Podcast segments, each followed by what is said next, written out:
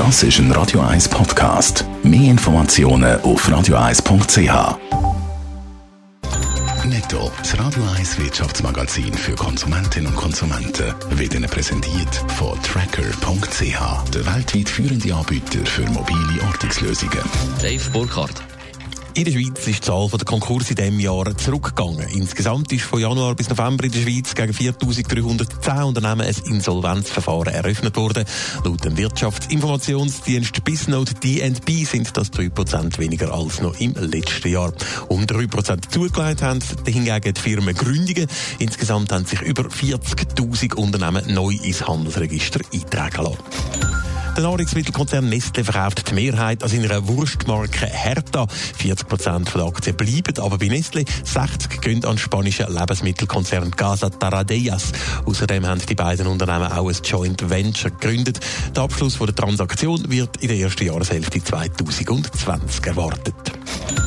Die beiden Grossaktionäre Peter Spuler und Michael Pieper greifen dem angeschlagenen Autozulieferer Autoneum unter die Arme.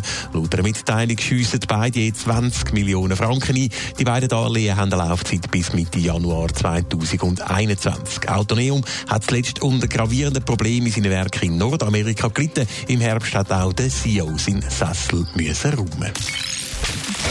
Es wird teuer für Swisscom. Das Bundesgericht verdonnert Telekom-Unternehmen zu einer Buß von 186 Millionen Franken. Dave Burkhardt, was hat denn Swisscom angestellt?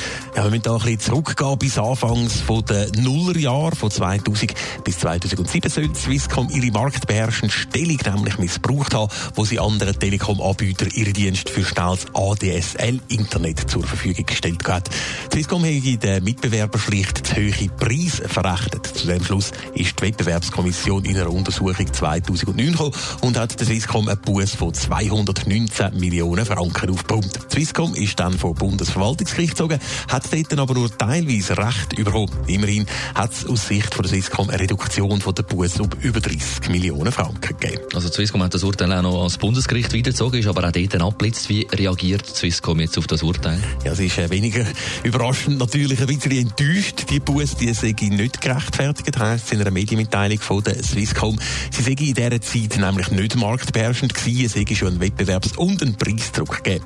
Außerdem hat Swisscom den Mitbewerber von Anfang an ermöglicht, eigene Breitband-Internetdienste zu vermarkten. Der Dienst sich laufend preislich und punkto Bandbreite verbessert worden. Nur schon darum hätte das gar kein Mittel zur Behinderung der Konkurrenz können sein. Buß, die ist übrigens schon seit 2016 zahlt, hat also keinen Einfluss auf den Geschäftsabschluss 2019.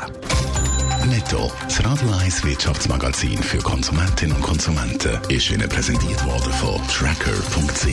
Weltweit funktionierende Ortungslösungen.